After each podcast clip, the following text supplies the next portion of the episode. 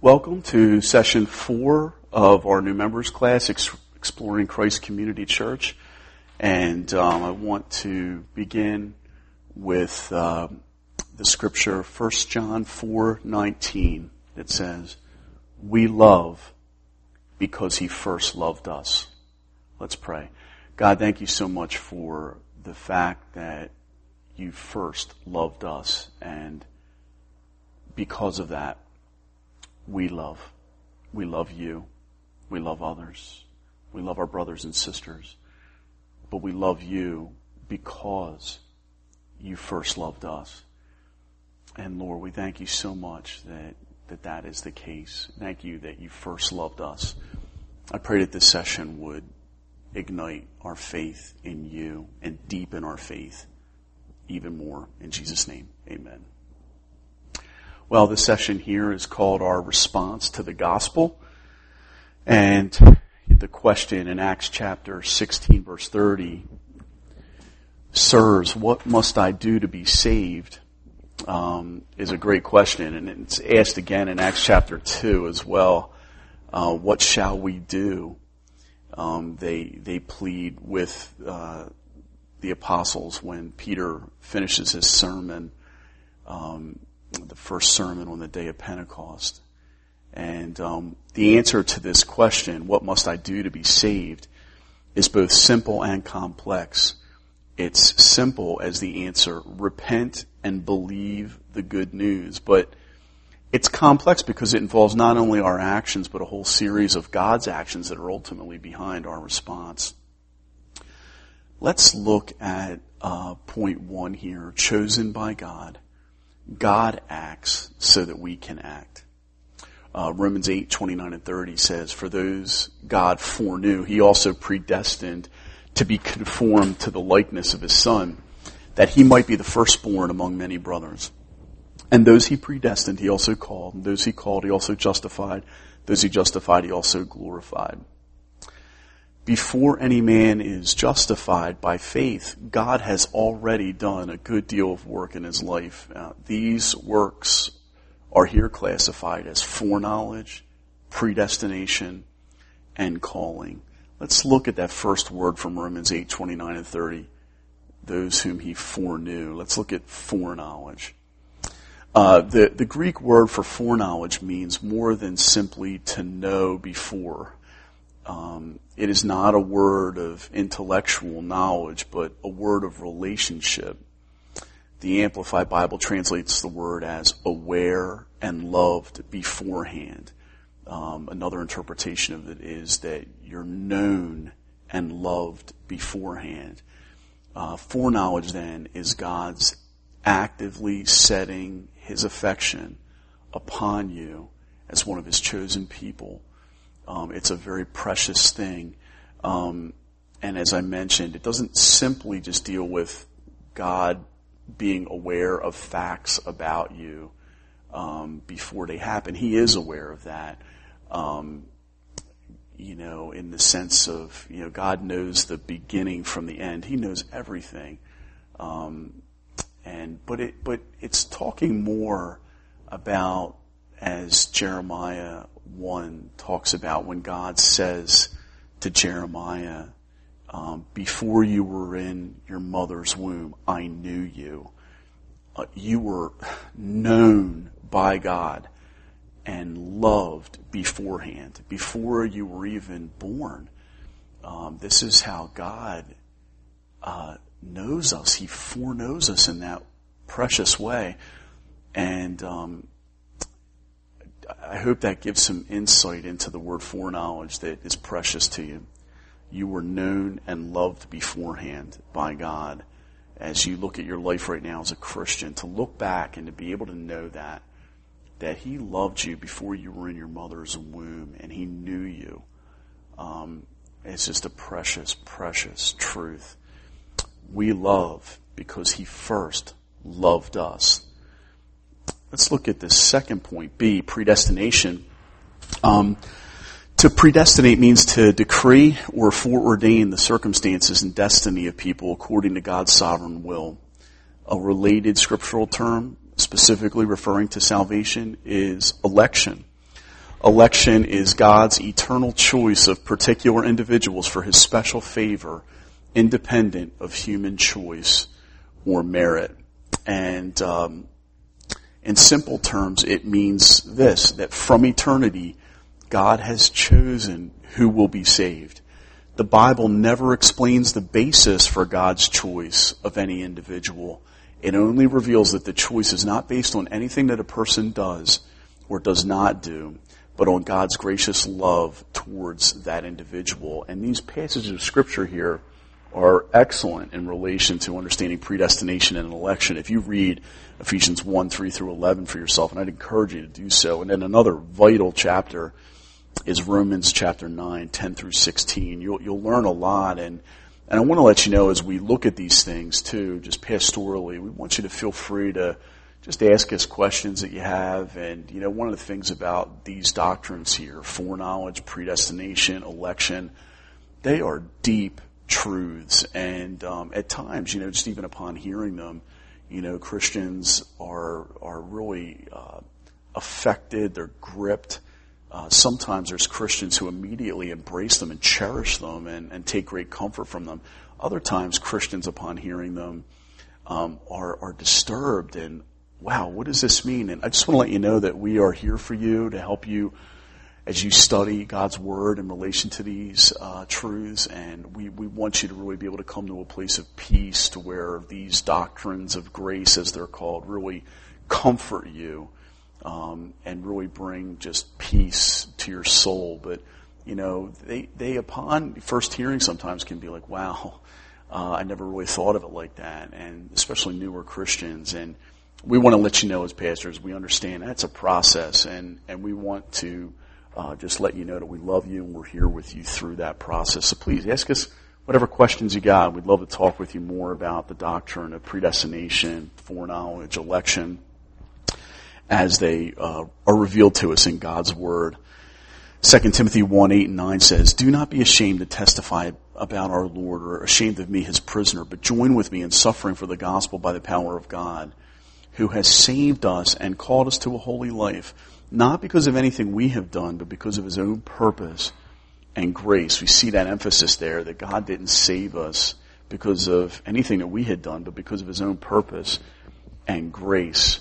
Um, Titus 3 says, At one time, we too were foolish, disobedient, deceived, and enslaved by all kinds of passions and pleasures. We lived in malice and envy, being hated and hating one another. But when the kindness and love of God our Savior appeared, He saved us Again, not because of righteous things we had done, but because of His mercy.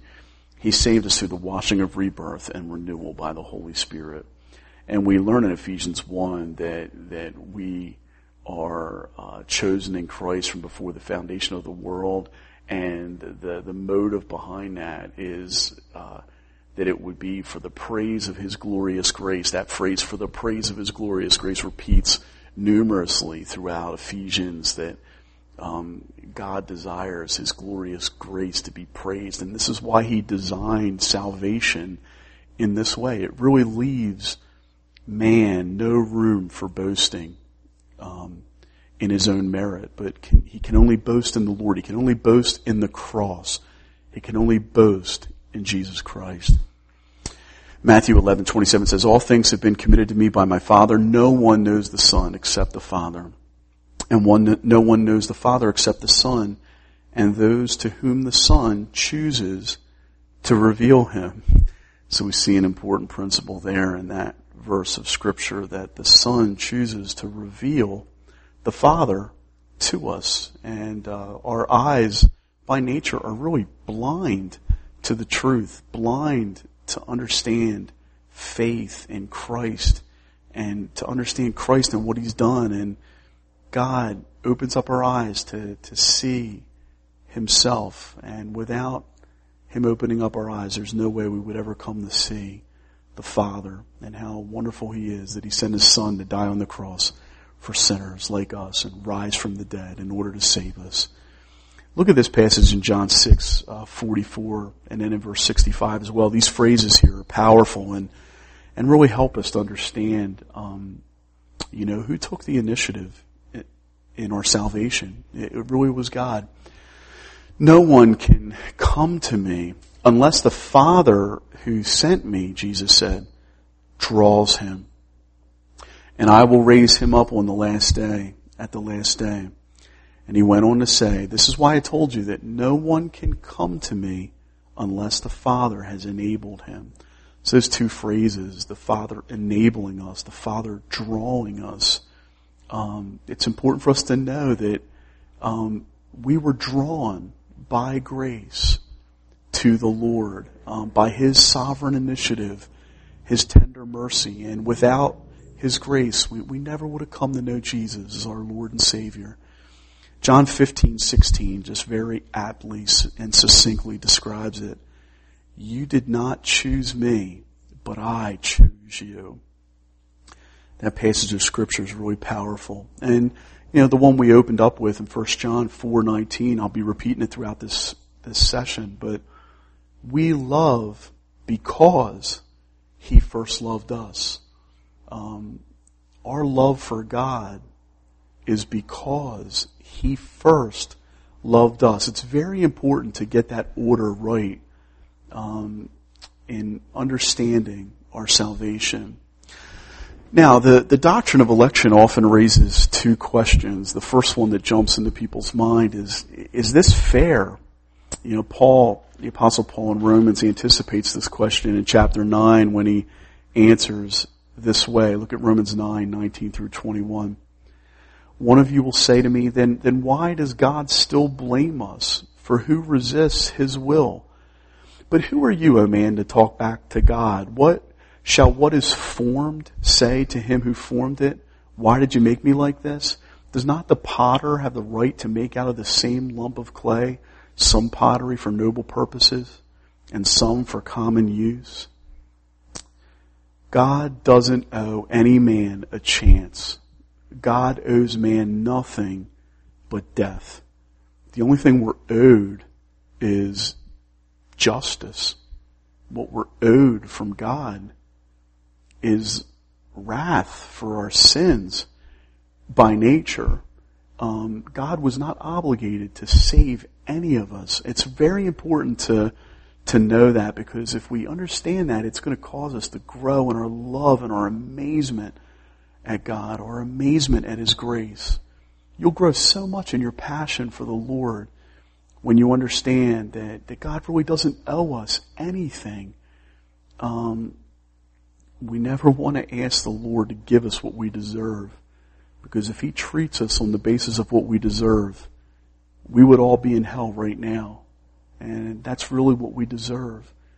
But because of His grace, because of His mercy, because of His plan of salvation, He has chosen to save some and He's chosen to save you, beloved.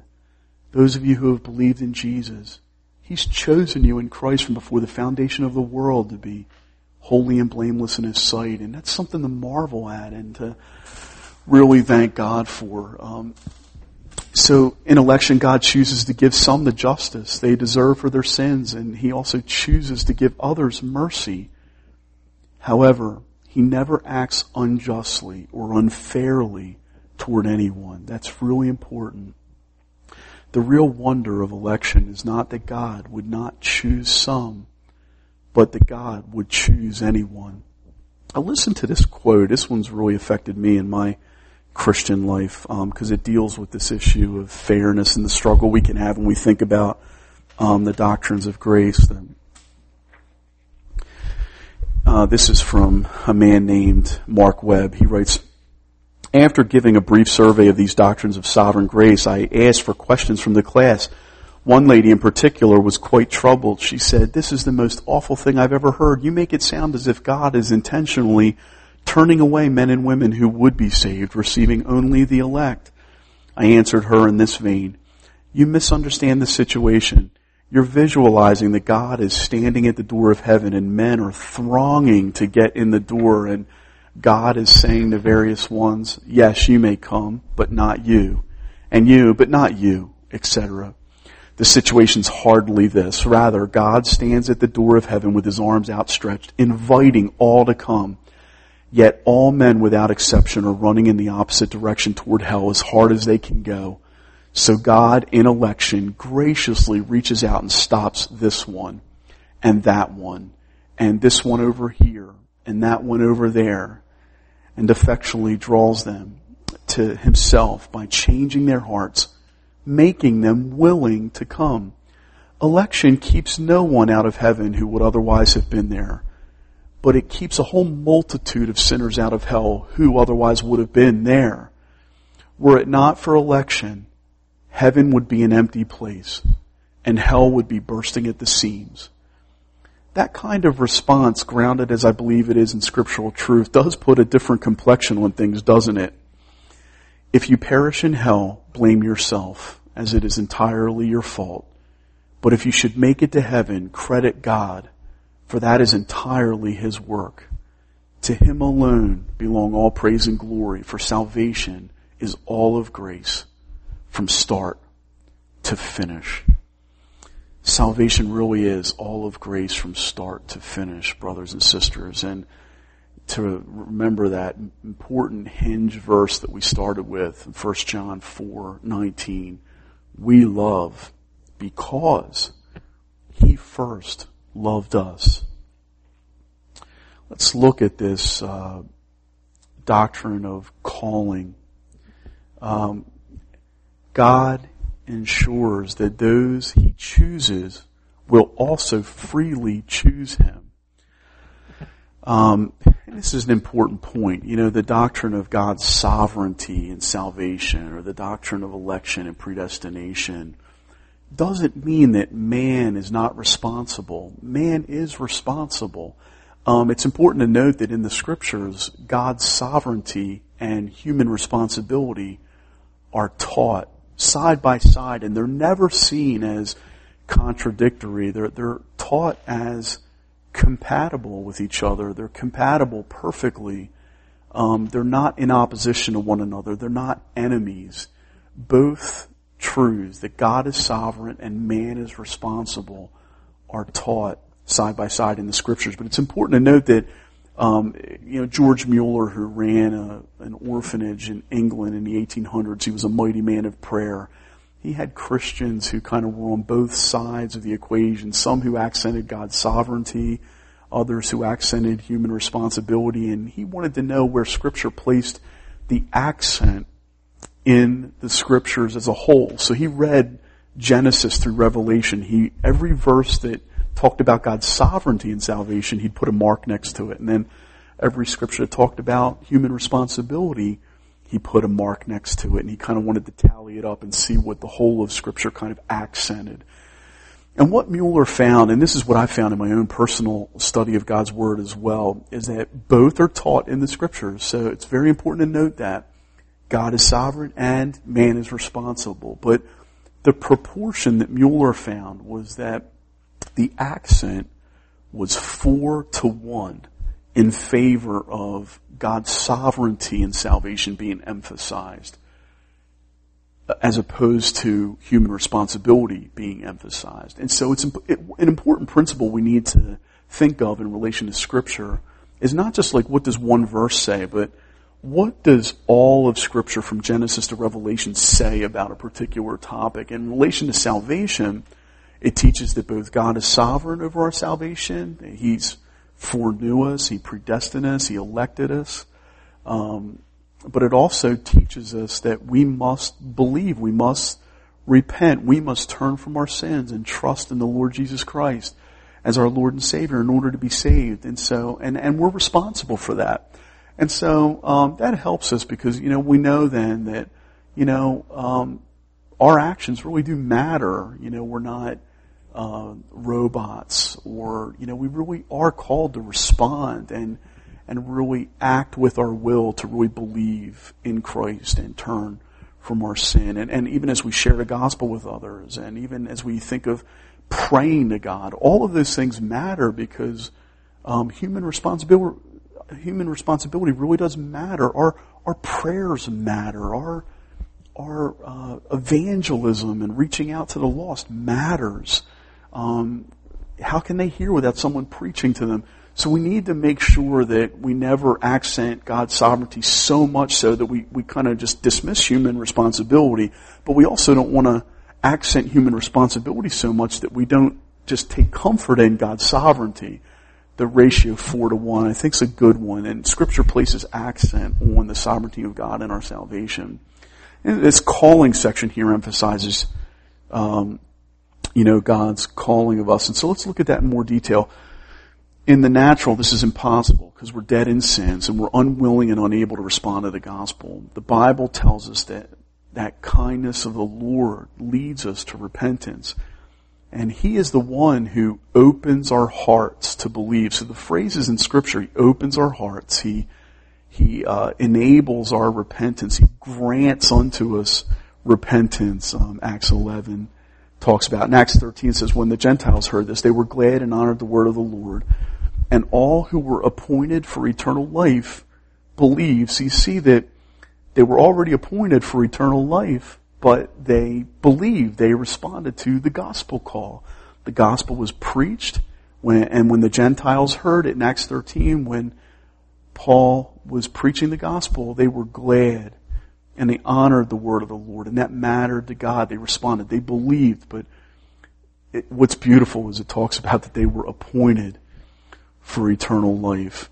Only because of our election and God's preeminent grace, grace that comes before, are we able and willing to repent of sin, believe the gospel, and serve the Lord. That's right. We've been born again and, and we've been uh, born again to a living hope. We've been raised from spiritual death to spiritual life. Look at the quote by Bruce Milne. Regeneration marks the moment and the means of our coming into union with Christ. It is an instantaneous change from spiritual death to spiritual life, a spiritual resurrection through regeneration. The believer receives a new spiritual nature. We looked at that in our last session, which will express itself in new concerns and interests. Look at R.C. Sproul's quote. The Spirit recreates the human heart, quickening it, quickening it from spiritual death to spiritual life. Regenerate people are new creations, where formerly they had no disposition, no inclination, or desire for the things of God. Now they are disposed and inclined toward God. In regeneration, God plants a desire for himself in the human heart that otherwise would not have been there. And it's true. Ezekiel 36 says, I will give you a new heart and put a new spirit in you I will remove from you your heart of stone and give you a heart of flesh. See that language there, the way it talks about salvation, that God's gonna do this. God's gonna, God's gonna remove the heart of stone inside of us and give us a heart of flesh. And that's what happened in my life when Jesus saved me. And that's what happened in your life as well. Colossians 2.13, when you were dead in your sins and in the uncircumcision of your sinful nature, God made you alive with Christ. We didn't make ourselves alive. God made us alive. And so you sometimes hear the illustration of salvation. It's almost like there's somebody drowning in the water and, you know, God throws out a lifeline and then the description's more like we're in the water, God's in the boat and he throws the lifeline and then we kind of grab the lifeline and we, we, we, we then we're pulled in and God saves us. But there's a lot of emphasis there just that we, we you know, we grab the lifeline and but it's important to note that we didn't have any life within us. We were spiritually dead. It, it, we weren't just drowning. We were completely dead in sin.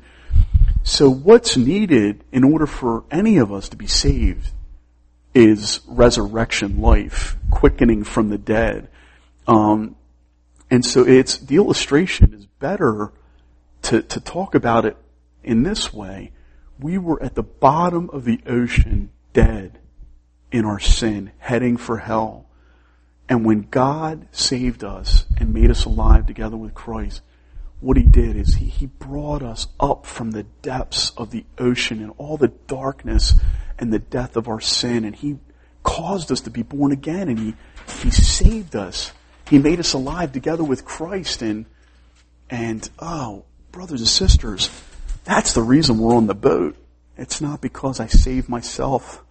God saved me. And He opened up my eyes. He raised me from the dead. And once I was regenerated and born again, I, I willingly repented and believed. And but it's all because of His grace. There's no credit that I get for my own salvation that I was smarter or I was more intelligent or I was more of a moral guy um, or that you were more of a moral guy or girl. Um, that's not the reason you're saved. The reason we're saved is by the mercy and grace of God alone. And we really have experienced a miracle. We've been raised from spiritual death to spiritual life. And do you see your salvation that way? Do you see your Christian life that way? I really pray you do because you will be one of the most passionate worshipers of Jesus if you really see your salvation as God brought me up from the depths and saved me. And I love Him because He first loved me. John 3 3 says, um, in reply, Jesus declared, I tell you the truth, no one can see the kingdom of God unless he is born again. Titus 3, 4, and 5. But when the kindness and love of God our Savior appeared, He saved us not because of the righteous things we had done, but because of His mercy. And He saved us through the washing of rebirth and renewal by the Holy Spirit. And that's what this is talking about, this doctrine of calling. That, you know, we are called by God. And we hear the gospel call when the gospel is proclaimed to us and we hear about Jesus dying on the cross for our sins. The Lord opens up our eyes and we are raised from spiritual death to spiritual life and we are called and then we, we freely choose Him. But it's important to note even in our choosing of the Lord through repentance and in faith that it's God who works in us both to will and to do His good pleasure. And that's in Philippians chapter 2 verse 13. God gets all the credit for why we're saved and why we're Christians. Sinclair Ferguson writes, we rarely take this teaching that man cannot enter the kingdom of God sufficiently seriously because perhaps because it cuts from under our feet the last vestiges of our natural self-sufficiency. It highlights the biblical teaching that our salvation is all of grace. The one thing necessary is the one thing we ourselves cannot perform. It's so true. We cannot save ourselves. All whom God calls will eventually come to Him freely. God's grace to us is, in the end, irresistible.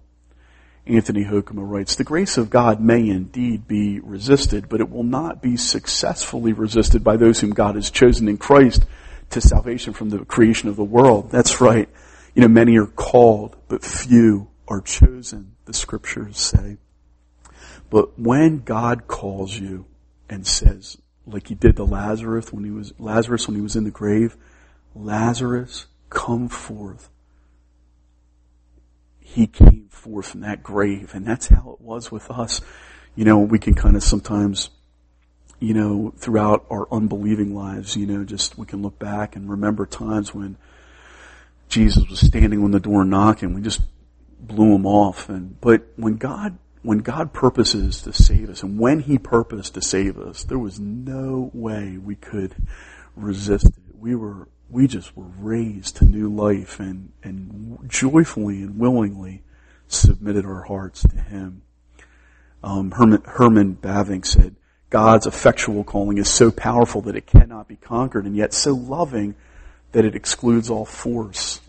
That's true. Yeah, God doesn't just take you over. He, I love the phrase, He makes you willing to come. And so we come, and that's what we're often mindful of. Well, I came, I, I repented, I believed, I, I followed Jesus, but we really never would have followed Jesus if it wasn't for the, the amazing and irresistible grace of God. If He didn't open up our eyes, we never would have seen Him. We never would have seen our need for Him. And this is a beautiful truth. Let's look at part two. Um, we act because God has acted. And that's the doctrine of conversion. So the first one there, when we looked at foreknowledge, um, predestination, election, um, calling, these were all God's saving acts. And um, that accented God's responsibility in our salvation. Here, conversion talks about um, our responsibility. And God's active in our conversion, but um, it, it, this accents repentance and faith. So let's look at this together um, Wayne Grudem says, conversion is our willing response to the gospel call in which we sincerely repent of sins and place our trust in Christ for salvation. although repentance and faith are spoken of separately, they always work together in conversion. There's no repentance without faith and no faith without repentance. John Murray writes, the faith that is unto salvation is a penitent faith. And the repentance that is unto life is a believing repentance. Isn't that great? It is impossible to disentangle faith and repentance. Saving faith is permeated with repentance, and repentance is permeated with faith. Um, let's look at the doctrine of repentance. Uh, repentance means to turn about, to return, to turn back. To sin is to rebel against God and His plans for our life, and we've all sinned. To repent is to turn back to God and to embrace Him and His plans for our life. All men are commanded by God to repent and believe in the gospel. That's what it says in Acts 17. God commands all men everywhere to repent. Repentance has three aspects. Let's look at those. A, an intellectual aspect. It's a knowledge of God's holiness, our sin, and God's mercy, readiness to forgive. Um, there's also um, an emotional aspect. Uh, it's a heartfelt sorrow for sin. And I just want to appeal to all of us. Let's grow in looking and seeing our sin against God and having a heartfelt sorrow for it. Sin really did grieve and pain God's heart. God was affected by my rebellion and your rebellion. And um, it's important for us to have a heartfelt sorrow about that. It's good. It's healthy to feel that way. Um, and then also there's a volitional aspect. Um, there's a willingness and a steadfast purpose to turn away from all sin and to turn to God. Um, in First John, uh, in First John, it talks about how that no one who has been saved makes a practice of sinning. I like that phrase, a practice of sinning. As a Christian, we'll still struggle with indwelling sin, even all the way till the day we die. You know, we'll still sin, but a true Christian hates that they still sin. And um, a true Christian also um, really shows a willingness and a steadfast purpose to turn away from all sin and to turn to God. A Christian doesn't live in sin. Um, they turn away and they live in the direction of righteousness, but they still stumble sometimes into sin. But they, their direction has changed away from sin and to righteousness. J.I. Packer says the New Testament word for repentance means changing one's mind so that one's views, values, goals, and ways are changed. And one's whole life is lived differently. The, the change is radical. It's both inward and outward. Repentance means starting to live a new life. So repentance is really a beautiful thing, and it's it's you know we're not supposed to pine over you know what it costs us to give up in order to be a Christian, but we really should be eager to do whatever it takes to turn away from that which broke God's heart in order to gain Christ forever and to see that sin is worthless compared to the glorious and infinite blessing of knowing Jesus Christ as our Lord and as our Savior. Repentance is a gift from God. It's a, it's God's grace and enables us to repent. Here's a couple good scriptures on that that um, that he might give repentance and forgiveness of sins to Israel in Acts five, and then in 2 Timothy two twenty five says, "Those who oppose him, he must gently instruct in the hope that God will grant them repentance." So repentance is a gift, and repentance is a blessing. Our sin, while momentarily pleasurable, ultimately causes us nothing but grief and pain.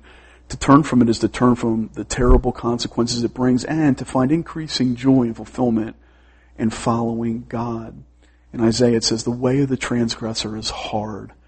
Um, in Acts 3.19 it says, repent then and turn to God so that your sins might be wiped out and that times of refreshing may come from the Lord. And repentance brings so much blessing, times of refreshing from the Lord. Um, and sin really leads to misery and no peace, says my God, for the wicked.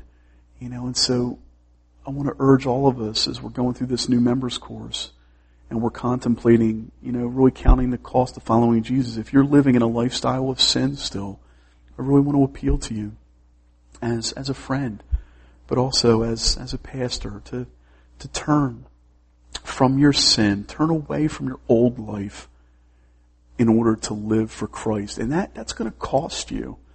Sometimes it costs you something really dear, something that you love, something that you value so much. Um, but we're called to turn away from all that Scripture forbids and in turn to pursue all that Scripture commands when we come to know Christ. Let's look at uh, the second part of conversion.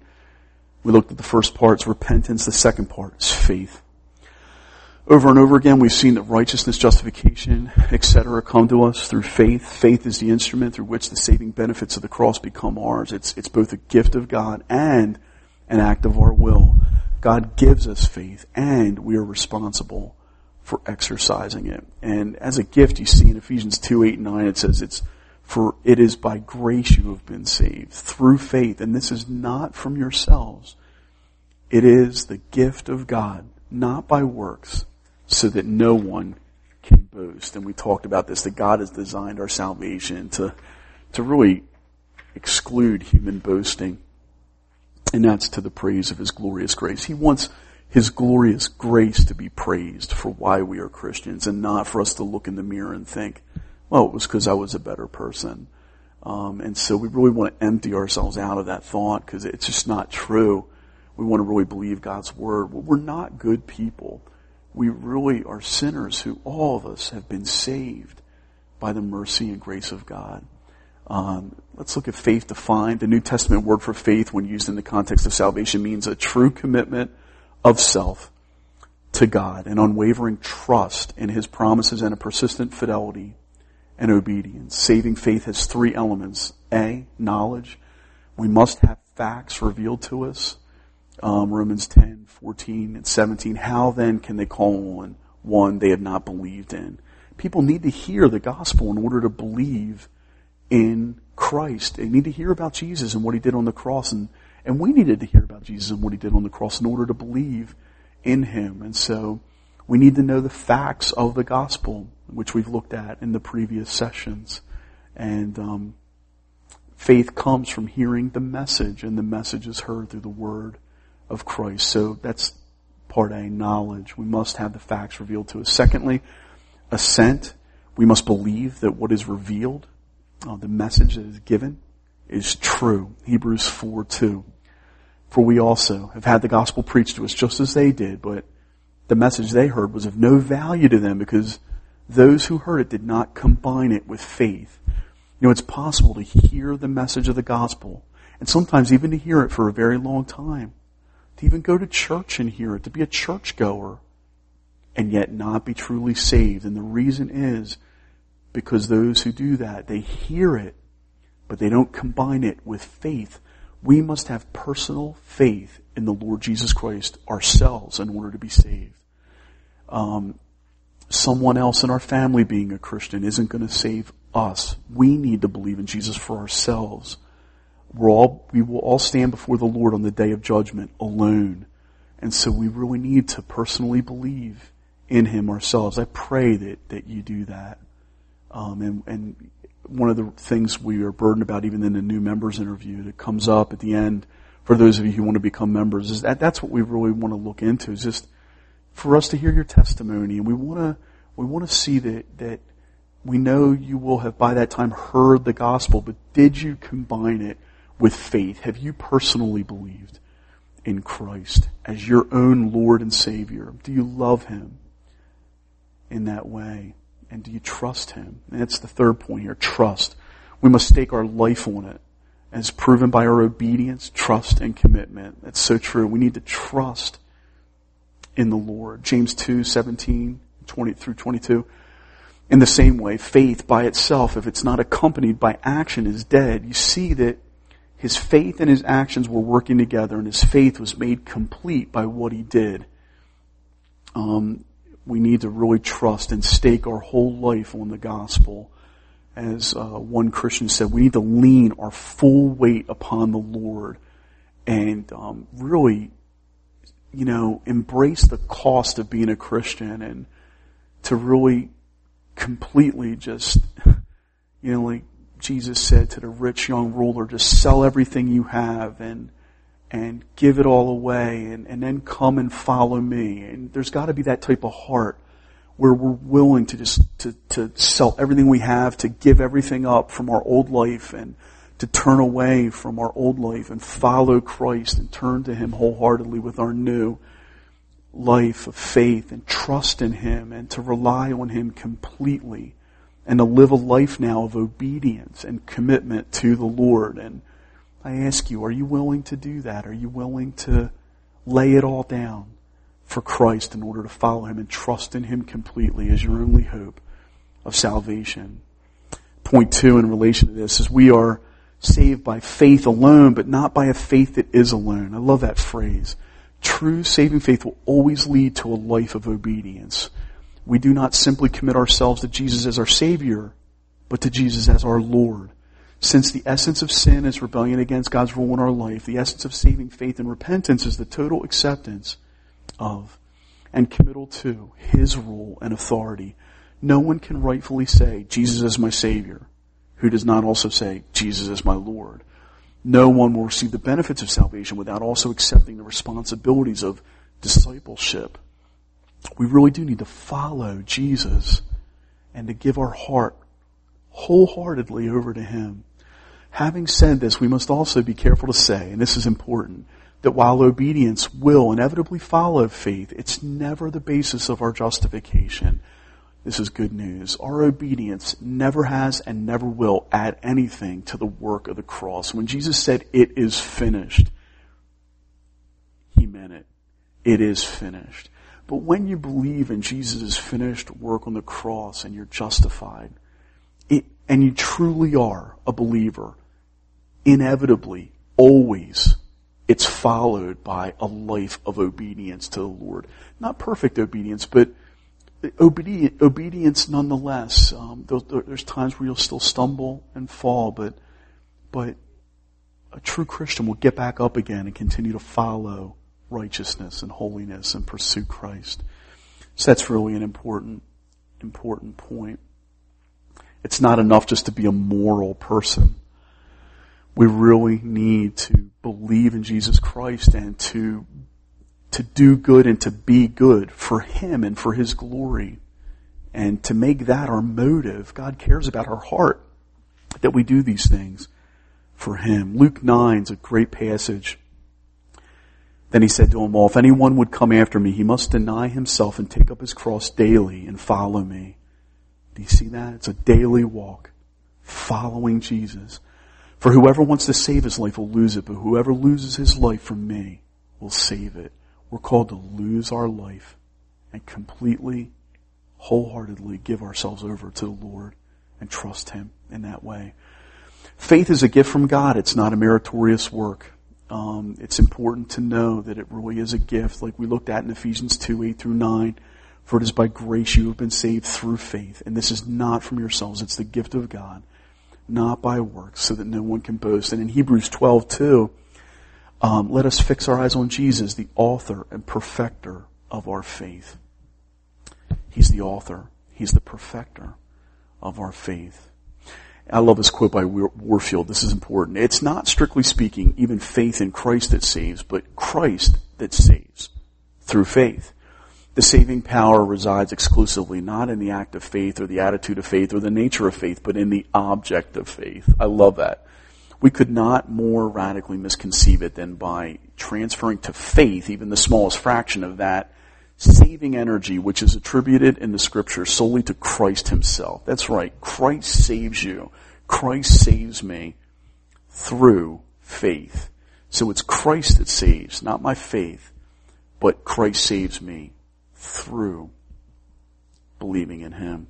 Though you responded to His initiative, even that response was made possible by what He had already done in your life, Steve Shanks said. God deserves all the credit. And um, we have a water baptism addendum that anybody who truly believes in Christ and becomes a Christian, we ask, you know, if you haven't been water baptized as a believer, um, we'd like to ask you to really pray and consider um, being baptized, being water baptized, and publicly declaring to the world, to the church, that you are a follower of Jesus Christ and um, that you love him now because he first loved you. And uh, we, we love the uh, sacraments in the church, the first being water baptism, which is when you first become a Christian. And then in our church, we celebrate the Lord's Supper regularly, where we remember the broken body and shed blood of our Lord Jesus Christ, who gave up his life for us. And so, this concludes session four at this time. Let's pray. God, thank you so much for first loving us. How can we thank you enough, Lord God, for taking the initiative to such sinners who deserved your wrath? And instead, Lord, you have chosen us in Christ from before the foundation of the world. You have foreknown us. You've known us and loved us beforehand. Before we were in our mother's womb, you knew us. Lord, you chose us in Christ. You elected us. You predestined us to be adopted as your sons, as your daughters. Lord God, we owe our salvation to you. We boast in you, in the cross, and not in ourselves, not in our own merit. And I pray that we would be more amazed by your grace and that you would grant unto every one of us in this class, Lord, repentance and faith in you. I pray that no one in the hearing of this teaching, going forth into membership in our church, would be one of those that Hebrews talked about who didn't combine their hearing with personal faith themselves. God, I pray that every hearer of this word would believe in you right now and would trust in you as their Lord and Savior and respond to the gospel of grace. We love you. Amen.